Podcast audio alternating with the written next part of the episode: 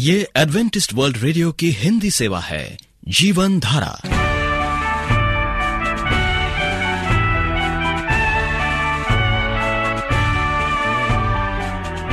कार्यक्रम जीवन धारा सुनने वालों को प्यार भरा नमस्कार। एडवेंटिस्ट वर्ल्ड रेडियो की हिंदी सेवा की ओर से हम आपका स्वागत करते हैं। आइए, आपको इस 30 मिनट में प्रसारित होने वाले कार्यक्रमों की जानकारी दे दें। आज बच्चे कहानी सुनेंगे। कहानी के बाद एक गीत और फिर कार्यक्रम के अंत में पवित्र शास्त्र, यानी बाइबल से परमेश्वर का वचन होगा। तो श्रोताओं, आइए बच्चों की कहानी सुनने से पहले इस गीत को सुनते हैं।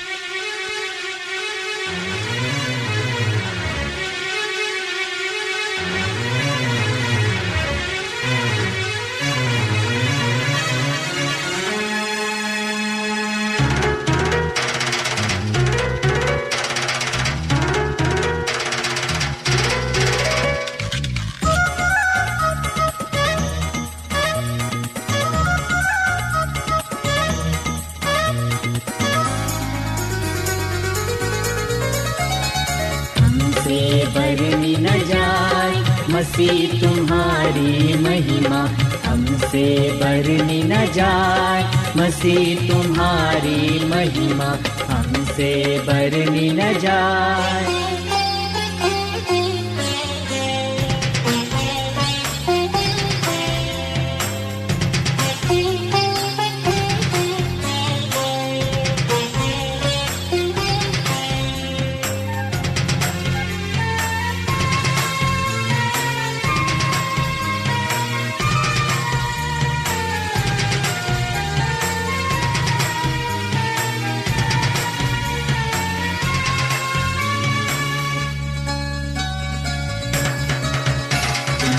स्वर्ग छोड़ कर आए तुम स्वर्ग छोड़ कर आए। तुम मुक्ति पदार्थ लाए ये पापी लिए बचाए। मसीह तुम्हारी महिमा हमसे बरनी न जाए। मसीह तुम्हारी महिमा।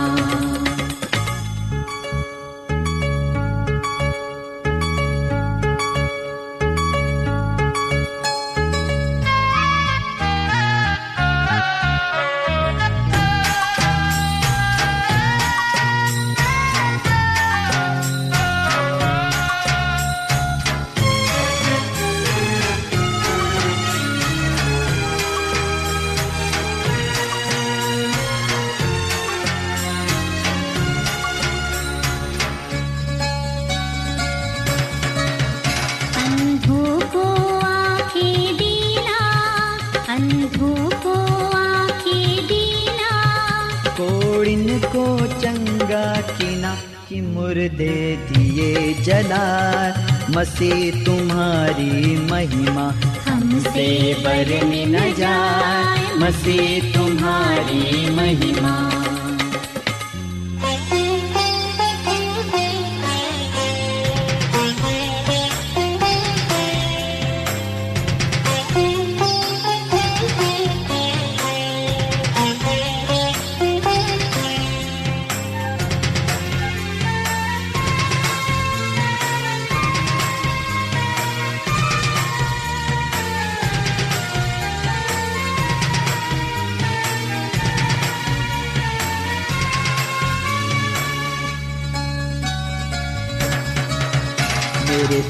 पाप क्षमा सब कीना मेरे पाप क्षमा सब कीना मेरे दिल में दर्शन देना, प्रभु से दिया मिलाए मसीह, तुम्हारी महिमा हमसे बरनी न जाए। मसीह, तुम्हारी महिमा।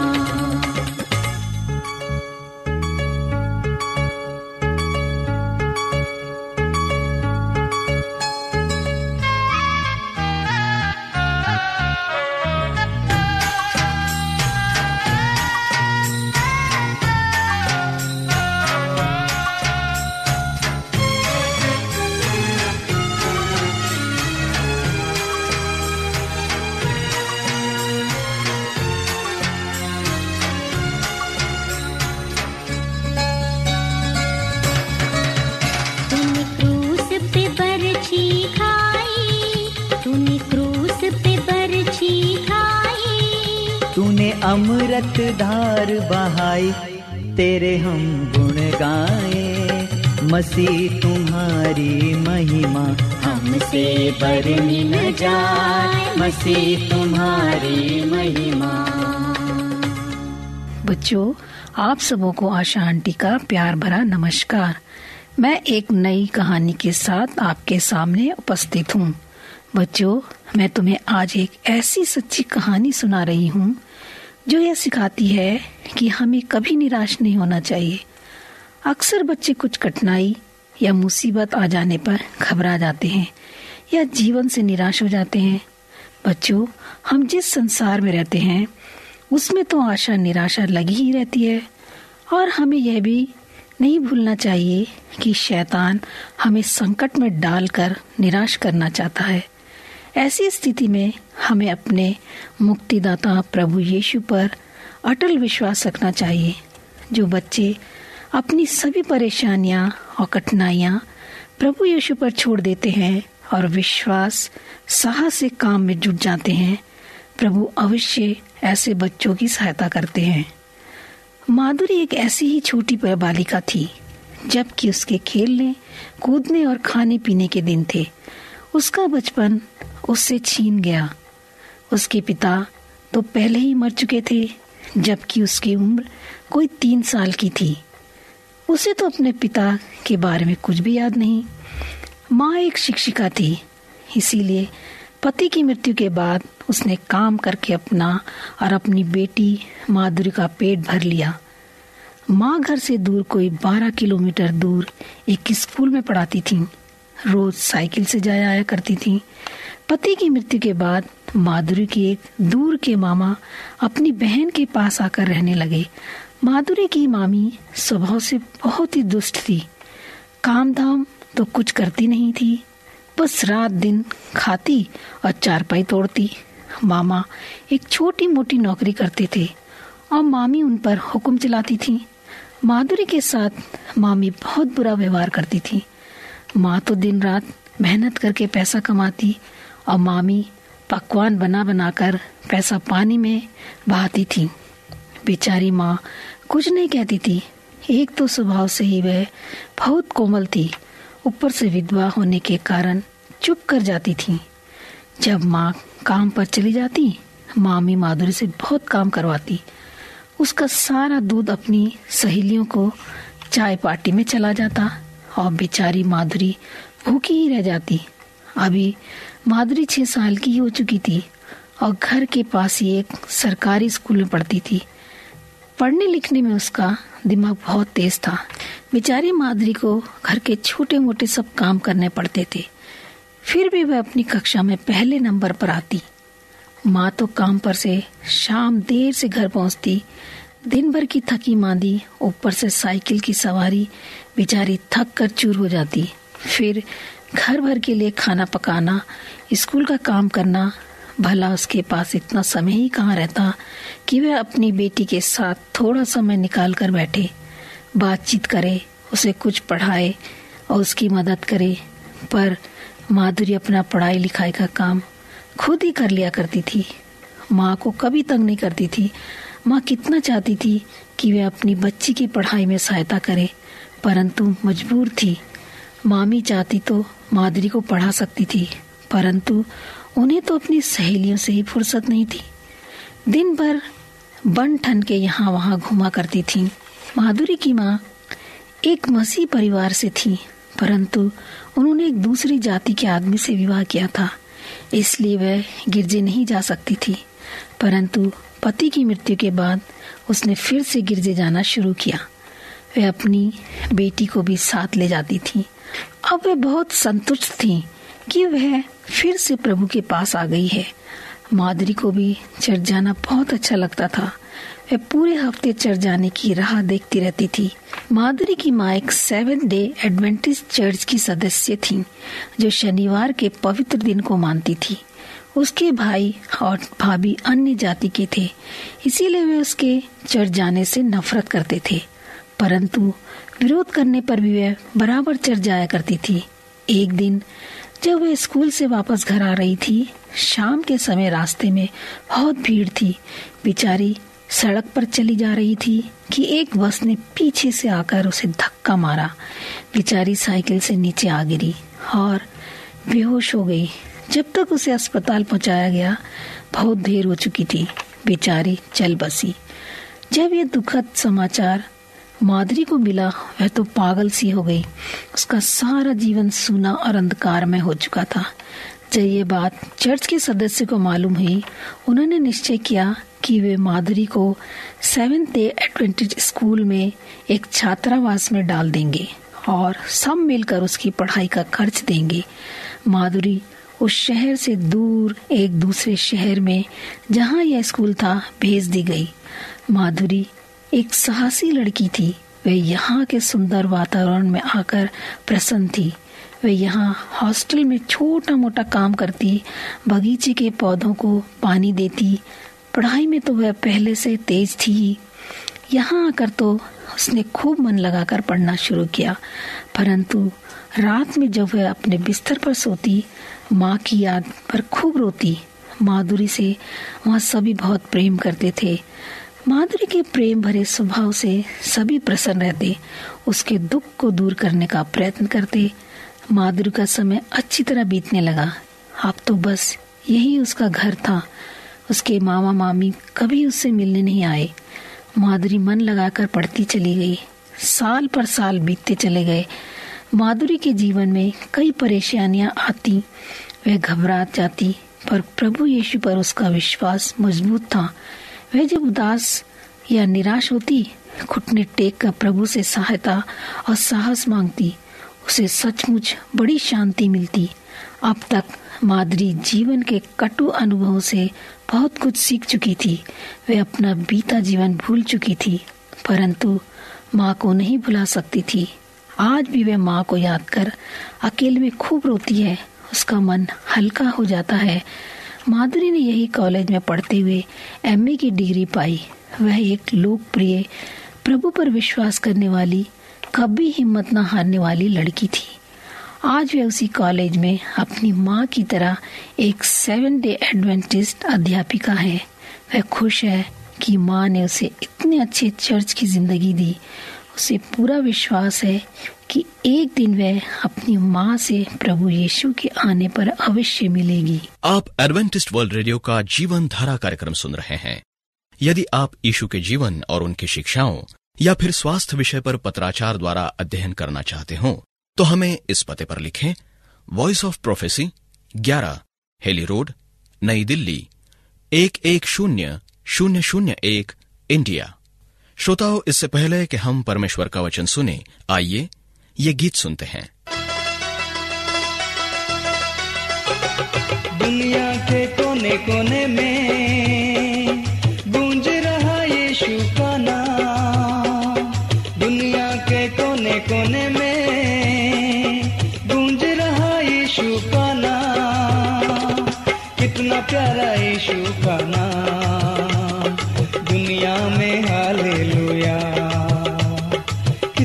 कितना प्यारा यीशु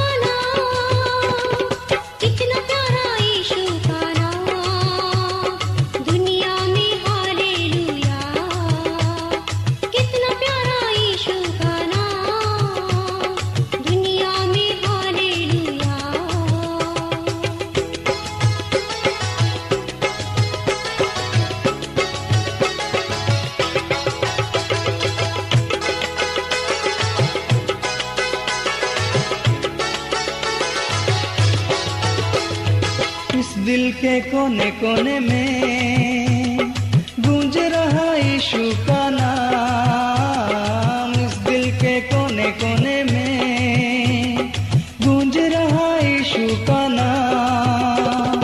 कितना प्यारा यीशु का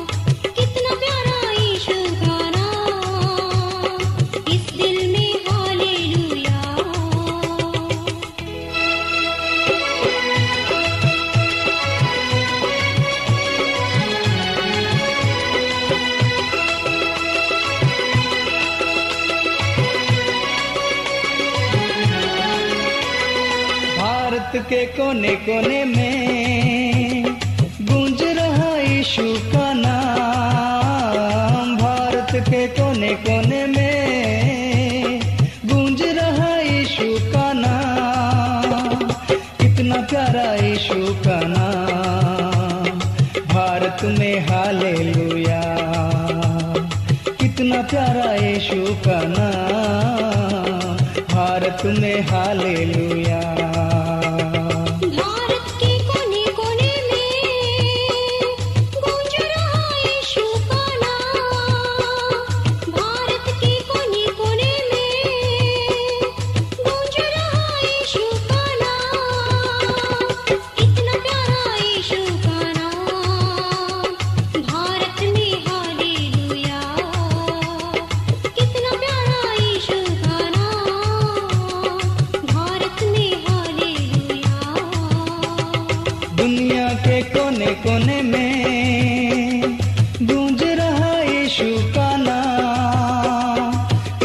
के कोने कोने में गूंज रहा यीशु का नाम। भारत के कोने कोने में गूंज रहा प्रिय रेडियो मित्रों, प्रभु मसीह के मधुर नाम में आपको भाई मॉरिस माधव का नमस्कार। प्रिय रेडियो मित्रों, बाइबल हमसे कहती है धर्मियों की चाल उस चमकती हुई ज्योति के समान है, इसका प्रकाश दोपहर तक अधिक बढ़ता रहता है। मित्रों, बाइबल कहती है कि पवित्रता के बिना हम परमेश्वर को नहीं देख सकते। यदि ऐसी बात है, तब वो हमसे प्यार करता है। तो क्या वो पवित्र जीवन जीना असंभव बना सकता है। लेकिन शैतान लगातार हमारे मन में परमेश्वर, वो हमारी पवित्रता संबंधी झूठी बातें ठूसता रहता है। और फिर यही हमारे बहाने बन जाते हैं। इन दिनों हम इन्हीं बहानों का अध्ययन कर रहे हैं। पवित्रता नीरस है। अपने पहाड़ी उपदेश में इसी ने कहा, धन है जो मन के शुद्ध है। एम्प्लीफाइड बाइबल में धन शब्द की व्याख्या, जलन रखने वाली खुशी, प्रफुल्लित, आनंदित, आत्मिक संपन्नता दी गई है। एक बुज़ुर्ग संत ने लिखा है, पवित्र जीवन, तपस्वी का जीवन निराशाजनक या एकांकी का जीवन नहीं है, बल्कि ऐसा जीवन जो ईश्वरीय सच्चाई तथा मसीही कर्तव्यों में विश्वास योग्यता से नियंत्रित होती है। बुद्धिमान सुलेमान ने इस बात की पुष्टि की है कि जो मनुष्य परमेश्वर की दृष्टि में अच्छा है उसको बुद्धि और ज्ञान और आनंद देता है। जो धार्मिकता में चलते हैं, वे प्रतिदिन चमकदार, शक्तिशाली और हेवाई से भरते जाते हैं। जब हम धार्मिकता से प्रेम करते और अव्यवस्था से घृणा करते हैं, तब परमेश्वर हमें वर्ष के, हर्ष के तेल से अभिषेक करता है। अपराध बोध हमारी खुशी समाप्त कर देता है। पवित्र जीवन अपराध बोध से मुक्त जीवन है। पवित्रता मानो, स्वर्ग हमारे अंदर है। एक संत ने कहा है, मनुष्य की पवित्रता उसकी सबसे बड़ी खुशी है। अभी है। स्वर्ग में उसकी संपूर्ण पवित्रता, उसकी सबसे बड़ी खुशी होगी। मेरे मित्रों, परमेश्वर आपको शक्ति देता है कि आप एक पवित्र जीवन इस पृथ्वी पर जीत सके। महान संतों ने जिन्होंने परमेश्वर के स्पर्श का अपने जीवन में अनुभव किया है, वे पवित्र बने, अपने शक्ति के द्वारा नहीं, अपने मानसिकता के द्वारा नहीं, अपने पैसे के द्वारा नहीं, बल्कि परमेश्वर ने उन्हें स्पर्श किया। क्योंकि वे परमेश्वर से प्यार करते थे। आज जो मनुष्य जब किसी को प्यार करता है तो चाहता है कि वो अधिक से अधिक समय उसके साथ बिताए। मेरे मित्र, अगर आप परमेश्वर को प्यार करते हैं तो आप अधिक समय उसके साथ बिताएँगे। इसका मतलब यह नहीं कि आप अपने हर एक कार्य को छोड़कर अपना समय उसके साथ बिताएँ, लेकिन आप हर वक्त आप कोई भी कार्य कर रहे हो, आप परमेश्वर को याद कर सकते हैं, मनी मन आप प्रार्थना कर सकते हैं, मनी मन उसके वचन को आप अपने हृदय में रख सकते हैं। ताकि वो वचन आपको हर एक पाप करने से रोक सके। आप हर घड़ी परमेश्वर को याद कर सकते हैं। अगर आप अस्पताल में काम करते हो, दफ्तरों में काम करते हो, कहीं भी हो चलते चलते आप प्रार्थना कर सकते हैं, परमेश्वर को याद कर सकते हैं, परमेश्वर आपका अगुवाई कर सकता है। वो आपको स्पर्श कर सकता है। पवित्रता एक बोझ है। किसी ने लिखा है, पवित्रता मसीह की ओर ले जाने वाला मार्ग नहीं है। मसीह पवित्रता की ओर ले जाने वाला मार्ग है। मेरे मित्रों, आप इस शब्दों को ध्यान से सुने। पवित्रता मसीह की ओर ले जाने वाला मार्ग नहीं है, बल्कि मसीह पवित्रता की ओर ले जाने वाला मार्ग है। इसका मतलब है, आप इस मार्ग में अकेले नहीं। अगर आप इस मार्ग में चलना चाहते हैं तो आपको मसीह के हाथों को पकड़ना होगा, और मसीह खुद आपको इस मार्ग पे चलाएगा जिस प्रकार उन्होंने महान धार्मिक संतों को इस मार्ग में चलाया है। जब इस तथ्य को सही ढंग से नहीं समझते हैं, तब पवित्र जीवन एक बोझ बन जाता है। जब हम किसी को दिल से चाहते हैं, तब हम उसको प्रसन्न करने के लिए किसी भी सीमा तक जा सकते हैं। मसीह के छह दशकों तक चलते हुए योहन्ना प्रेरित ने इस बात का अनुभव किया था। इस बुज़ुर्ग संत ने लिखा है, ये परमेश्वर का प्रेम ही है जिसके कारण हम उसकी आज्ञाओं को मानते हैं। उसकी आज्ञाएँ कठिन नहीं है। पवित्र जीवन वास्तव में एक आरामदेह जीवन है। बाइबल में पवित्र हो शब्द का उपयोग सर्वप्रथम आराम के संबंध में आया है। ये पाप ही है जो हमें बंधन या गुलामी में ले जाता है। जब तक हम पाप को छिपाकर रखते हैं, तब तक हम दाऊद के समान शोक करते रहेंगे। रात दिन मैं तेरे हाथ के नीचे दबा रहा, लेकिन जब हम परमेश्वर से पाप का अंगीकार करते हैं तो तुरंत हमें माफ़ करता है। तब हम आनंद से जय, जयकार करते हैं। हे मन के पवित्र, आनंदित हो। आनंदित हो।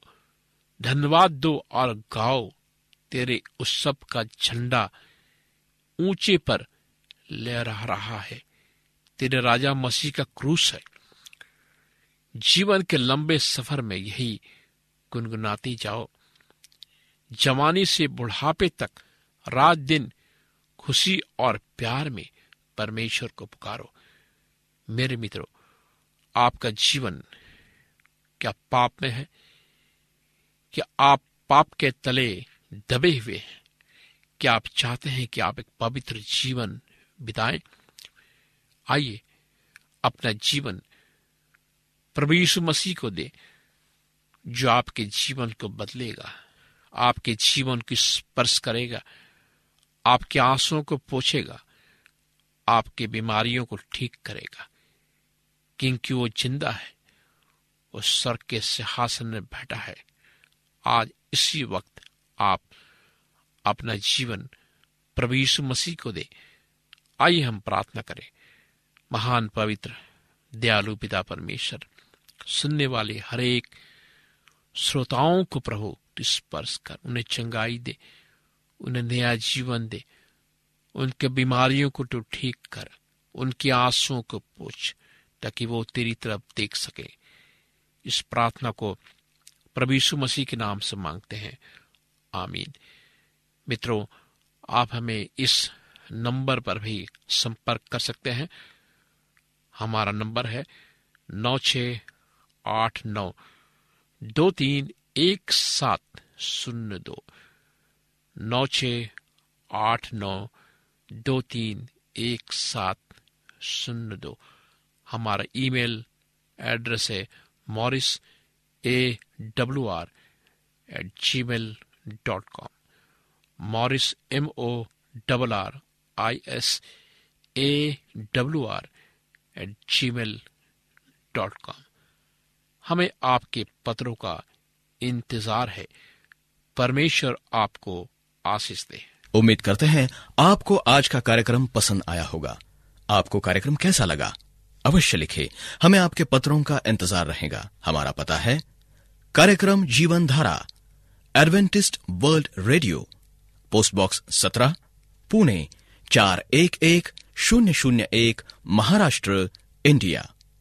श्रोताओं, अब हमारा समय यहीं पर समाप्त होता है। इसी समय इस मीटर बैंड पर आपसे फिर भेंट होगी। तब तक के लिए हमें आज्ञा दीजिए। प्रभु आपको आशीष दे।